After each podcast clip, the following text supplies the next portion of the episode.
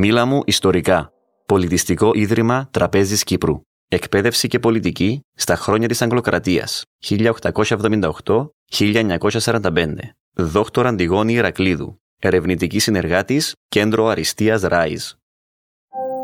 Κατά τη διάρκεια της Οθωμανικής κυριαρχίας και στα πρώτα χρόνια της Αγγλοκρατίας, τα σχολεία, υπό τον έλεγχο και την καθοδήγηση της Εκκλησίας, θεωρούνταν ως οι θεματοφύλακες της ελληνικής γλώσσας και παράδοσης και ο σκοπός τους ήταν να αποδείξουν, να ενδυναμώσουν και να διονύσουν την ελληνική ταυτότητα των Ελλήνων της Κύπρου. Το πιο σημαντικό δε ήταν ότι μέσω των σχολείων το ιδανικό της Ένωσης καλλιεργείτο και προωθείτο σε τέτοιο βαθμό που ερχόταν σε αντίθεση με την αντίληψη που είχε η Βρετανία για το καθεστώς της Κύπρου ως Βρετανική απικία.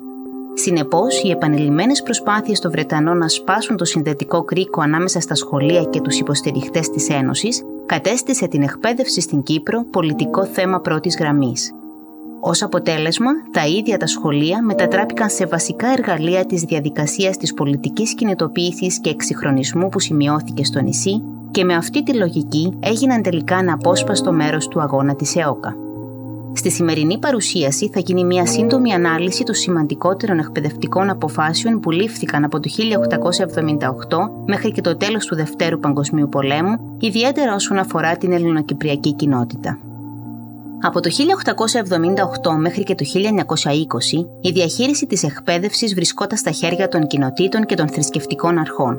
Η κυβερνητική βοήθεια στα σχολεία ήταν καθαρά συμβολική, έτσι αυτά στηρίζοντας τις ιδιωτικές δωρεές και στα δίδαχτρα. Τόσο η Ελληνοκυπριακή όσο και η τουρκοκυπριακή κοινότητα ακολουθούσαν το ελληνικό και οθωμανικό σύστημα εκπαίδευσης αντίστοιχα.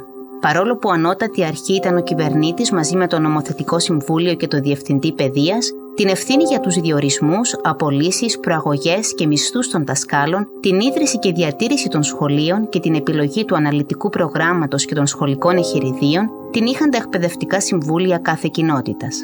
Το κάθε συμβούλιο αποτελείται από τον αρχιγραμματέα ως πρόεδρο, το θρησκευτικό ηγέτη κάθε κοινότητας, τρία μέλη του νομοθετικού συμβουλίου και έξι εκλελεγμένα μέλη της κοινότητας. Οι επαρχιακές σχολικές επιτροπές ήταν το εκτελεστικό όργανο στην πυραμίδα του εκπαιδευτικού συστήματος. Αποτελούνταν από έξι μέλη, τέσσερα εκλεγμένα και δύο εξοφίκιο, δηλαδή τον επαρχιακό διοικητή και τους Μητροπολίτες. Διόριζαν οι απέλιαν τους δασκάλου σύμφωνα με τους εκάστοτε ισχύοντες κανονισμούς και καθόριζαν τους μισθούς τους. Στη βάση της πυραμίδας βρίσκονταν οι χωρητικέ σχολικές επιτροπές και οι σχολικές επιτροπές πόλεων με εκλεγμένα μέλη. Η συνεργασία κοινοτικών αρχών και κυβέρνησης στον τομέα της εκπαίδευσης οφειλόταν κυρίως στη γενική αδυναμία της Βρετανικής Αυτοκρατορίας να στηρίξει οικονομικά τις απικίες, οι οποίες αναμένονταν να είναι αυτάρκης. Στη laissez-faire, όπως τη χαρακτηρίζει ο Παναγιώτης Περσιάνης, στάση που κράτησε η Βρετανική κυβέρνηση απέναντι στην παιδεία, έπαιξε ρόλο πέρα του οικονομικού παράγοντα και ο σεβασμός στην ελληνική παράδοση και κουλτούρα, τον οποίο συμμεριζόταν ο Υπουργός Απικιών Lord Kimberley. Ο Κίμπερλι υποστήριζε τη διατήρηση της συνεργασίας αυτής και απέριπτε τη θέση του είπα του αρμοστή Sir Robert Beethoven ότι μόνο όταν μάθουν αγγλικά οι κάτοικοι του νησιού θα φτάσουν σε ένα ανώτερο επίπεδο πολιτισμού και θα αποκτήσουν πρόσβαση σε κάθε τομέα της ανθρώπινης γνώσης. Το 1878 το ποσοστό αναλφαβητισμού στο νησί ξεπερνούσε το 70% ενώ γυμνάσια υπήρχαν μόνο τρία στη Λευκοσία, τη Λεμεσό και τη Λάρνακα. Το 1896 το Γυμνάσιο Λευκοσίας μετονομάστηκε σε Πανκύπριο Γυμνάσιο και ανέλαβε και ένα καινούριο ρόλο, αυτό της εκπαίδευσης των δασκάλων. Μέχρι τότε η Οθωμανική Αυτοκρατορία στήριζε οικονομικά τα μουσουλμανικά σχολεία μόνο, κάτι που με την άφηξη των Βρετανών αλλάζει. Έτσι, μέσα στα επόμενα χρόνια αυξήθηκε και η κυβερνητική βοήθεια στα ελληνικά σχολεία, με αποτέλεσμα από 91 που ήταν τα σχολεία το 1881 να γίνουν 273 το 1901 και 387 μέχρι το 1911. Το 1901 ιδρύθηκε και η Αγγλική Σχολή από τον εδεσιμότατο Νιούχαμ που είχε ως στόχο την εκπαίδευση και την προετοιμασία νέων που προορίζονταν να γίνουν κυβερνητικοί υπάλληλοι. Το μεγαλύτερο ίσως πρόβλημα τότε ήταν η αναξιοκρατία που επικρατούσε στους διορισμούς των δασκάλων. Αυτό ήταν που όθησε τον ύπατο αρμοστή Charles King Harman το 1910 να δηλώσει εμφαντικά πως δεν ήταν διατεθειμένος να εγκρίνει οποιαδήποτε αύξηση στα κονδύλια της παιδείας αν δεν γινόταν πρώτα μια ανεξάρτητη έκθεση για την κατάσταση της εκπαίδευσης. Έτσι, το 1913, το Λονδίνο έστειλε στην Κύπρο δύο Βρετανούς εμπειρογνώμονες για να αξιολογήσουν την κατάσταση και να προτείνουν τρόπους βελτίωσης του εκπαιδευτικού συστήματος. Σύμφωνα με τους εμπειρογνώμονες, το εκπαιδευτικό σύστημα υπέφερε από πολλές ελλείψεις. Κυρίως, η μισθή των δασκάλων ήταν χαμηλή και αβέβαιη, καθιστώντας τους υποχείρια των εκάστοτε πολιτικών. Άλλα σοβαρά προβλήματα ήταν η απουσία σχεδίου συντάξεων και η χαμηλή συμμετοχή κοριτσιών στα σχολεία. Διαπιστώνοντας ωστόσο τον αυθεντικό ζήλο του κυπριακού λαού για μόρφωση, οι δύο εμπειρογνώμονες υπογράμμισαν την ανάγκη αύξησης του προπολογισμού για την εκπαίδευση και πρότειναν λύσεις. Το συμπέρασμα της έκθεσης ήταν ότι οποιαδήποτε ουσιαστική αύξηση της κυβερνητικής βοήθειας στα σχολεία θα έπρεπε να συνοδεύεται από αυξημένο έλεγχο της κυβέρνησης σε αυτά. Οι μουσουλμάνοι βουλευτές του Νομοθετικού Συμβουλίου αποδέχτηκαν τις προτάσεις, ενώ οι χριστιανοί συνάδελφοί τους τις απέρριψαν, δηλώνοντας εμφαντικά πως θα προτιμούσαν να μείνουν τα σχολεία χωρίς κρατική βοήθεια παρά να παραδώσουν σε μια ξένη κυβέρνηση τον έλεγχο των δασκάλων, τους οποίους θεωρούσαν ζωτική σημασία για τις πολιτικές τους φιλοδοξίες. Η έναρξη του Πρώτου Παγκοσμίου Πολέμου, ωστόσο, πάγωσε προσωρινά τα εκπαιδευτικά θέματα. Το αυξημένο κόστος ζωής και η οικονομική κρίση που δημιουργήθηκε λόγω του πολέμου ενίσχυσε τις απαιτήσεις των δασκάλων για αύξηση των απολαβών τους και βελτίωση των συνθήκων εργασίας τους.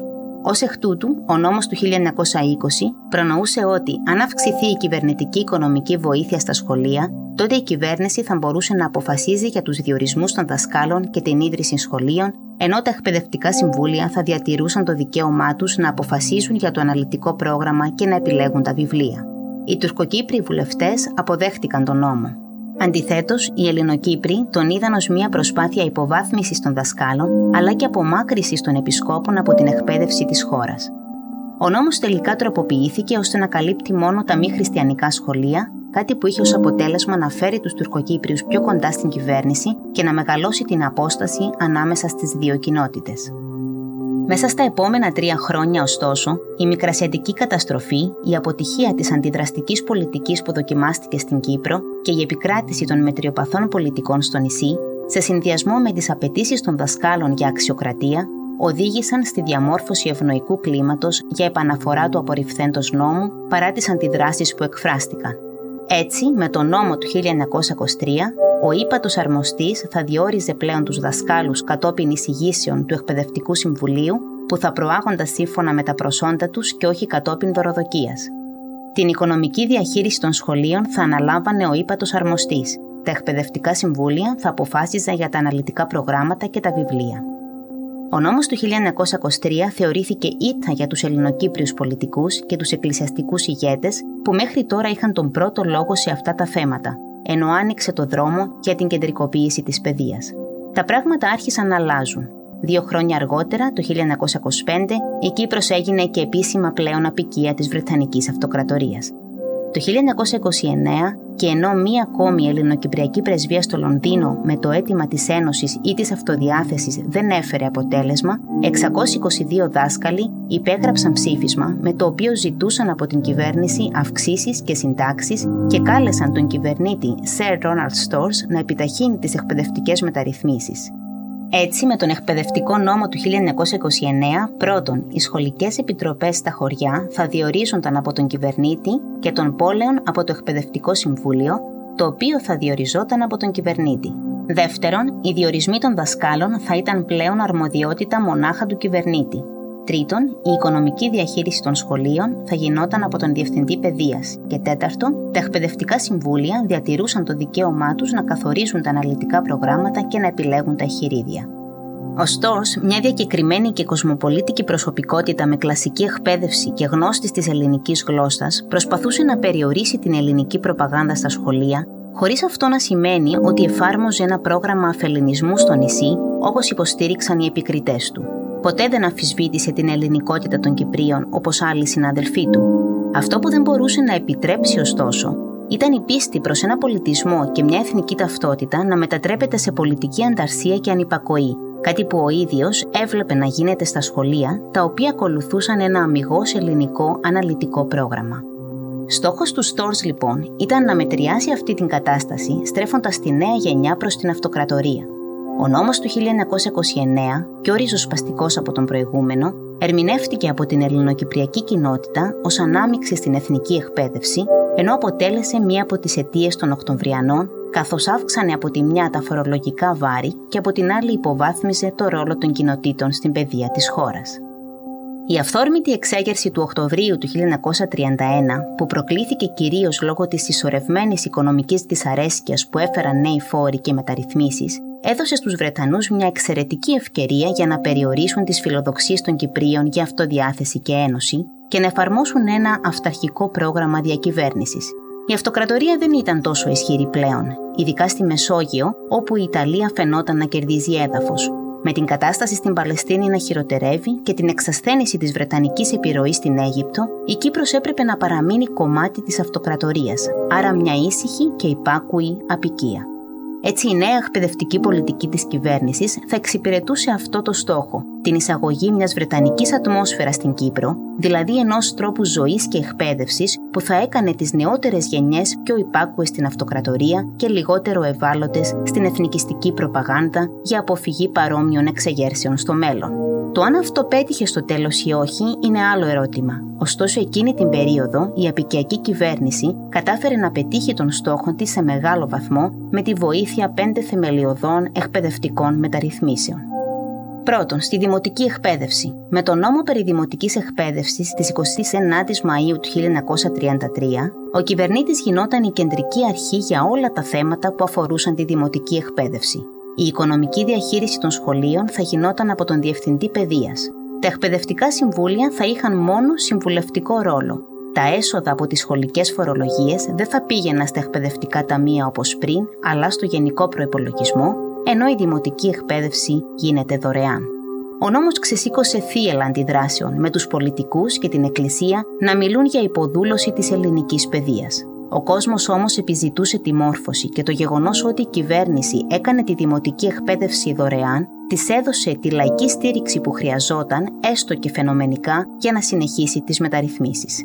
Δεύτερον, αναλυτικά προγράμματα. Στόχος της κυβέρνησης ήταν η αντικατάσταση των ελληνοκεντρικών αναλυτικών προγραμμάτων με καινούρια, ώστε να δοθεί στα σχολεία νέος προσανατολισμός που θα έφερνε τους μαθητές πιο κοντά στην αυτοκρατορία αλλά και στην ίδια την Κύπρο ως Βρετανική απικία παρά στην Ελλάδα. Έτσι, τα μαθήματα της ιστορίας και της γεωγραφίας θα επικεντρώνονταν στη μελέτη της αρχαίας Ελλάδας ως μέρος της Εγκής Ανατολής, ενώ θα αφιερωνόταν αρκετός χρόνος στη μελέτη της Κύπρου και τις θέσεις της στη Βρετανική Αυτοκρατορία και όχι ως κομμάτι της Ελλάδας. Η Βρετανική Μοναρχία εντάχθηκε στο μάθημα της αγωγής του πολίτη. Θα διδασκόταν ο Αγγλικός Εθνικός Ύμνος, θα εισάγονταν μαθήματα κυπουρικής και δασοπονίας, Μάλιστα, η στροφή προς τη γεωργική εκπαίδευση θεωρήθηκε από τους επικριτές της κυβέρνησης ως μέρος της Βρετανικής προσπάθειας να περιορίσει τις εθνικές φιλοδοξίες στα σχολεία, στρέφοντας την προσοχή των μαθητών μακριά από τα κοινά, άρα και τις συζητήσεις περί ένωσης. Και θα διδασκόταν το μάθημα των Αγγλικών στις δύο τελευταίες τάξεις. Τρίτον, στη μέση εκπαίδευση. Τα γυμνάσια διοικούνταν από σχολικές επιτροπές, των οποίων πρόεδρος ήταν ο επίσκοπος της περιοχής, ενώ χρηματοδοτούνταν από την Εκκλησία τα δίδακτρα των φοιτητών και δωρεές. Το αναλυτικό πρόγραμμα και τα βιβλία καθορίζονταν από τα Υπουργεία Παιδείας της Τουρκίας και της Ελλάδας και η όλη δομή των σχολείων στόχευε στο να προετοιμάσει τους μαθητές για φίτηση στα ανώτερα εκπαιδευτικά ιδρύματα της Ελλάδας και της Τουρκίας. Στα γυμνάσια, πολλοί από τους καθηγητές προέρχονταν από την Ελλάδα, Συνεπώς, ο προσανατολισμός προς ξένα εκπαιδευτικά ιδρύματα ήταν εντυπωσιακός σε μια κατά τα άλλα βρετανική απικία.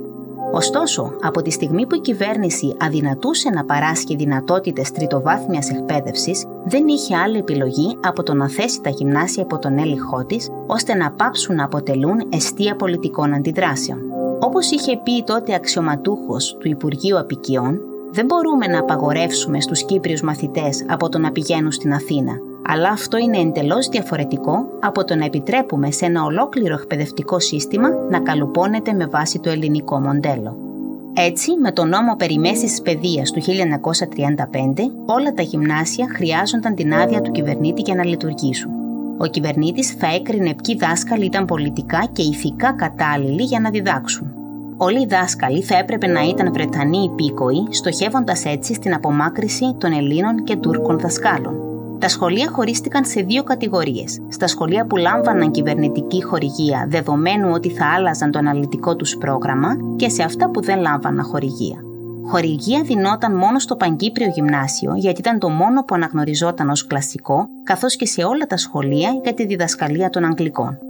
Ο Διευθυντής Παιδείας δεν μπορούσε να αλλάξει τα αναλυτικά προγράμματα ή τα βιβλία, αλλά μπορούσε να τα ελέγχει και να αφαιρεί από την ύλη βιβλία που θεωρούσε ανατρεπτικά ή επικίνδυνα, αποδυναμώνοντας έτσι την εξουσία των σχολικών επιτροπών. Η φορολογία για τη μέση παιδεία πήγαινε πλέον στο συνολικό προπολογισμό και κατανεμόταν όπως έκρινε ο κυβερνήτης. Καταργούνταν τα διδασκαλικά κολέγια των γυμνασίων.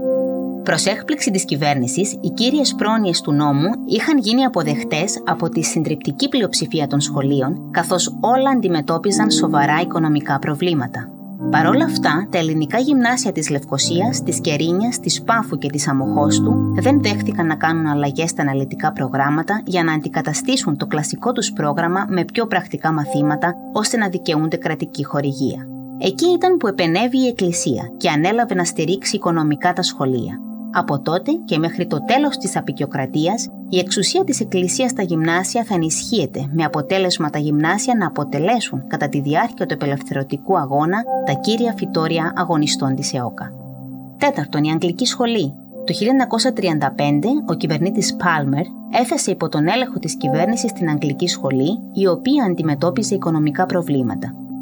Με άξονα την αρχή ότι η σχολή έπρεπε να ανταποκρίνεται στα χαρακτηριστικά ενός δημόσιου αγγλικού σχολείου, άνοιξε τις πύλες της και σε χριστιανούς και σε μουσουλμάνους με πολύ χαμηλότερα δίδακτρα από αυτά των ελληνικών γυμνασίων. Τον Απρίλιο του 1938, το Βρετανικό Συμβούλιο ανακοίνωσε ότι η χορηγία ύψους 4.000 λιρών θα δινόταν στην Αγγλική Σχολή για την ανέγερση οικοτροφείου. Για τον Διευθυντή Παιδείας, η Αγγλική Σχολή θεωρήθηκε, όπως είπε, το πιο σημαντικό ίσως εκπαιδευτικό πείραμα το οποίο είχε δοκιμαστεί στην απικία. Και αυτό γιατί εκεί η κυβέρνηση έφτασε στο πλησιέστερο σημείο αυτού που προσπάθησε να περάσει ως καλλιέργεια κυπριακής ταυτότητας μέσω της συνύπαρξης όλων των κοινοτήτων και όλων των θρησκειών. Βέβαια, η προσπάθεια αυτή δεν είχε την προσδοκόμενη επιτυχία αν αναλογιστεί κανείς πως πολλοί από τους πιο επιφανείς και δραστήριους αγωνιστές της ΕΟΚΑ ήταν απόφοιτοι της Αγγλικής Σχολής. Πέμπτον, Εκπαίδευση των δασκάλων. Μέχρι τότε, οι Ελληνοκύπροι δάσκαλοι εκπαιδεύονταν στο διδασκαλείο του Παγκυπρίου Γυμνασίου, ενώ οι Τουρκοκύπροι δεν λάμβαναν καμία κατάρτιση.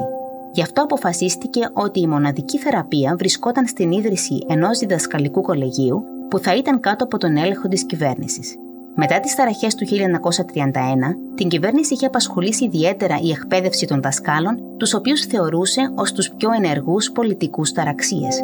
Ακόμα λοιπόν και αν η κυβέρνηση είχε την εξουσία να αποφασίζει για τους διορισμούς τους, αυτοί θα συνέχιζαν να αποτελούν πηγές αντίδρασης αν αποφυτούσαν από διδασκαλία που δεν ελέγχονταν από την κυβέρνηση.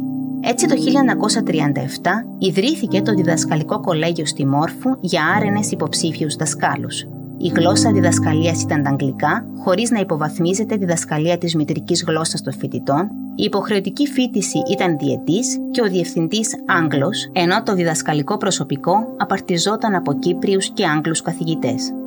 Ως αποτέλεσμα των πιο πάνω μεταρρυθμίσεων, μέχρι το 1937 η κυβέρνηση κατάφερε να διεισδύσει στα δημοτικά σχολεία, αφού σε μεγάλο βαθμό οι μαθητές στην Κύπρο ακολουθούσαν τα αναλυτικά προγράμματα και τους κανονισμούς των αντίστοιχων σχολείων στη Βρετανία.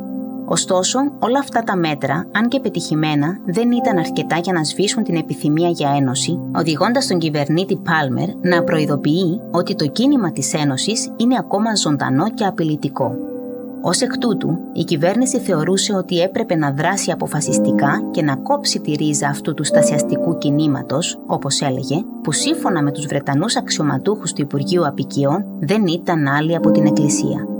Λόγω της εξορίας κληρικών μετά τα Οκτωβριανά, αλλά και της απουσίας εκλελεγμένου αρχιεπισκόπου από το 1933, στις μεγάλες πόλεις οι δήμαρχοι αντικατέστησαν τους κληρικούς στα συμβούλια των σχολείων με φιλοκυβερνητικούς λειτουργούς που βοήθησαν στην εφαρμογή των εκπαιδευτικών μεταρρυθμίσεων. Ο Πάλμερ ήθελε να μονιμοποιήσει αυτή τη ρύθμιση και να αποκλείσει τους κληρικούς από τα σχολεία. Έτσι, μετά από αρκετές συζητήσεις, ο τροποποιητικός νόμος περιπαιδεία του 1937 προνοούσε ότι η σύνθεση των εκπαιδευτικών σωμάτων για τα ορθόδοξα χριστιανικά σχολεία αλλάζει, στερώντας τις εξοφίκιο θέσεις στους Αρχιεπίσκοπο, Μητροπολίτες και Δημάρχους. Ω αποτέλεσμα, η σύγκρουση με την Εκκλησία μεγάλωσε, εντείνοντας τις φωνές περί προσπάθειας αφελινισμού και μειώνοντας την εμπιστοσύνη των Ελληνοκυπρίων προς τη διοίκηση. Προς το τέλος της δεκαετίας του 1930, φαινόταν ότι τα πράγματα επρόκειτο να αλλάξουν στο νησί. Ο αντιπαθής κυβερνήτης Πάλμερ αντικαταστήθηκε τον Αύγουστο του 1939 από τον William Battershill, πρώην απικιακό γραμματέα και φίλο της Κύπρου. Ωστόσο, οι διεθνείς εξελίξεις κάθε άλλο παρά ευνοϊκές ήταν, αφού στην Ευρώπη ξεκίνησε ήδη ο πόλεμος. Αναπόφευκτα, οι αλλαγές που μπορούσαν να γίνουν στο νησί ήταν περιορισμένες, ενώ πολλά αναπτυξιακά έργα θα έμεναν στο ράφι. Ένα από τα βασικά εκπαιδευτικά θέματα που απασχόλησαν το νησί τη δεκαετία του 1940 ήταν η ανεπαρκής εκπαίδευση των διδασκαλισών και ο τρόπος λειτουργίας των διδασκαλικών κολεγίων. Με την εκπαίδευση των κοριτσιών να σημειώνει άνοδο, ήταν αναγκαίο για τις δασκάλες να είναι εκπαιδευμένες με βάση τα βρετανικά πρότυπα, με σκοπό να βοηθήσουν, όπως υπόθηκε, στη μείωση της επιρροής που ερχόταν από την Ελλάδα. Ω εκ τούτου και παρά τις αντιδράσεις, το διδασκαλικό κολέγιο για δασκάλες λειτουργήσε το 1943 σε ένα παλιό τουρκικό σχολείο στη Λευκοσία για να μεταφερθεί σε καλύτερο κτίριο το 1947 και να τεθεί κάτω από τον έλεγχο του κολεγίου της Μόρφου. Τα δύο κολέγια δέχτηκαν την έντονη κριτική των σχολικών επιτροπών, του τύπου και της Εκκλησίας λόγω του πολυγλωσσικού και πολυφιλετικού χαρακτήρα τους. Όπως φάνηκε όμως, κατά τη διάρκεια του πολέμου, αν και η κυβέρνηση προσπαθούσε να εισαγάγει μια αίσθηση κυπριωτισμού στα εκπαιδευτικά ιδρύματα, κυρίως στην Αγγλική Σχολή και τα δύο κολέγια, η επιθυμία για ένωση δεν έδειχνε να καταλαγιάζει. Η χαλάρωση της λογοκρισίας και η έναρξη του πολέμου ανύψωσε το ηθικό των Κυπρίων που ένιωθαν ότι μάχονταν για την ελευθερία, αλλά και την ένωση με την Ελλάδα. Το Σεπτέμβριο του 1941, ο απικιακός γραμματέας ανέφερε με έκπληξη ότι μεταξύ Μαρτίου και Ιουνίου 1941 το ενωτικό κίνημα έφτασε σε τέτοια κορύφωση που δεν σημειώθηκε για χρόνια, ενώ ο λειτουργός του Υπουργείου Απικιών παραδέχτηκε ότι είναι λυπηρό που μετά από όλα αυτά τα χρόνια Βρετανικής διακυβέρνησης έχουμε αποτύχει να κερδίσουμε την πιστή και ειλικρινή φιλία του Κυπριακού λαού. Είναι ωστόσο ενδιαφέρον να σημειωθεί ότι παρά την έντονη κριτική εναντίον του, το κολέγιο της Μόρφου ήταν ιδιαίτερα δημοφιλές ανάμεσα στους αποφύτους των γυμνασίων. Μέχρι το 1945, ο αριθμός των φοιτητών αυξήθηκε από 48 που ήταν το 1937 σε 143, ενώ 20% αυτών των φοιτητών έμενε για τρίτο έτος να ειδικευτεί στη γεωργία. Το 1952 αποφασίστηκε τα δύο διδασκαλικά κολέγια να ενωθούν σε ένα νέο ίδρυμα, το οποίο εγκαθιδρύθηκε τελικά το 1958 στη Λευκοσία. Ωστόσο, το Φεβρουάριο του 1958, εν μέσω του αγώνα της ΕΟΚΑ, η γλώσσα διδασκαλίας στο κολέγιο αναδείχθηκε σε μείζον πολιτικό θέμα και τελικά οι τουρκοκύπριοι φοιτητές αποσύρθηκαν από το κολέγιο. Το τέλος του πολέμου, ωστόσο, δεν έφερε την πολυπόθητη πολιτική ισορροπία στην Κύπρο. Αντιθέτως, σηματοδότησε την έναρξη μιας πιο ταραγμένης εποχής στα κυπριακά δρόμενα, με την αριστερά και τη δεξιά να εμφανίζονται διχασμένες ακόμα και στο θέμα της Ένωσης. Η συνεισφορά των Κυπρίων στον πόλεμο, σε συνάρτηση με τη νέα διεθνή τάξη πραγμάτων που προωθούσε την αυτοδιάθεση των λαών, ενίσχυσε την επιθυμία των Ελληνοκυπρίων για αλλαγή του καθεστώτος στο νησί. Ωστόσο, η αβέβαιη κατάσταση στη Μέση Ανατολή και ο αναδυόμενος ψυχρός πόλεμος κατέστησαν την Κύπρο, αν όχι απαραίτητη, τουλάχιστον δυνητικά σημαντική για την αυτοκρατορία.